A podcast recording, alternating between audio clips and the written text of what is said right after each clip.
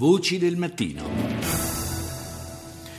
Fra polemiche, minacce, ma anche forse qualche silenzio di troppo, il calcio mondiale si appresta a celebrare la sua liturgia come se niente fosse accaduto. Sepp Blatter, il presidente della FIFA, ha detto di non sentirsi in alcun modo responsabile del collaudato sistema di tangenti e corruzione che, almeno secondo l'FBI, eh, per oltre vent'anni ha riempito le tasche di dirigenti della Federazione internazionale, compresi tre vicepresidenti della FIFA.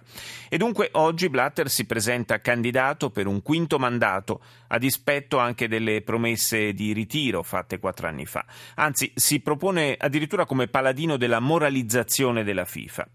E poco male se Michel Platini decide di voltargli le spalle e guidare la fronda dalla sua posizione di presidente della UEFA, anche perché c'è da scommettere che al momento del voto le federazioni europee non saranno poi così compatte tra, e diverse fra loro probabilmente sceglieranno di sostenere ancora una volta l'eterno Blatter.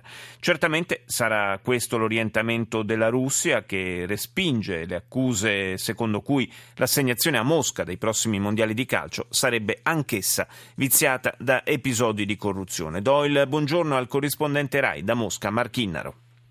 Sì, buongiorno, buongiorno a voi. Eh, hai ragione, eh, la Russia in qualche modo appoggia senz'altro la candidatura, la ricandidatura, l'ennesima di Sepp Blatter. Su questo non ci sono dubbi. Lo ha ripetuto ieri lo stesso presidente russo eh, Vladimir Putin in una clamorosa eh, dichiarazione che ha rilasciato alla stampa eh, ieri mattina, nel corso della quale non solo dire, ha ribadito l'appoggio incondizionato a Blatter, ma ha anche affermato che eh, quello che sta accadendo è frutto di una manovra molto più vasta, molto più profonda a livello anche geopolitico eh, da parte degli Stati Uniti di, eh, che avrebbero fatto pressione secondo Putin per, eh, su Blatter per eh, far sì che lui revocasse, che la FIFA revocasse l'assegnazione dei mondiali di calcio del 2018 alla Russia. Questa è un'affermazione clamorosa, suffragata evidentemente da fatti concreti che eh, evidentemente Putin eh, di cui Putin dispone, mm. eh, altrimenti non avrebbe dire, fatto un'affermazione così, così, grave nei confronti eh, degli Stati Uniti. Sappiamo che insomma, il contenzioso che divide Russia e Stati Uniti sull'Ucraina, eh, sull'influenza nell'Europa orientale, è un contenzioso eh, che si sta sviluppando ormai da, da due anni in maniera molto grave, soprattutto attorno alla vicenda della Crimea e dell'Ucraina. Questo riportare lo sport eh, nel, nell'ambito delle tensioni politiche internazionali ci fa ritornare un pochino ai tempi delle Olimpiadi di Mosca in qualche modo. Senz'altro. Eh, Putin ieri ha ribadito eh, il suo appoggio a Blatter anche proprio sulla base eh, di, eh, del convincimento di, di Blatter che lui stesso ha ha fatto proprio eh, dicendo che sport e politica devono rimanere separati e non possono influenzarsi l'un l'altro. Fatto sta che eh, però poi lo stesso Putin di fatto ha, eh, ha, non ha potuto fare a meno di collegare i due, i due fatti e eh, accusando in maniera molto grave gli Stati Uniti e l'FBI eh, di, eh, dire, di, ingerenza e di cercare di estendere anche eh, la giurisdizione americana anche su altri paesi, quindi dicendo sostanzialmente molti di quelli che sono stati arrestati non sono cittadini americani, i reati, se reati hanno eh, perpetrato, non sono stati eh, perpetrati sul territorio americano, eppure sono stati arrestati e verranno estradati. E questo ha detto è inaccettabile soprattutto eh, quando si tratta di organismi internazionali quale per esempio la FIFA.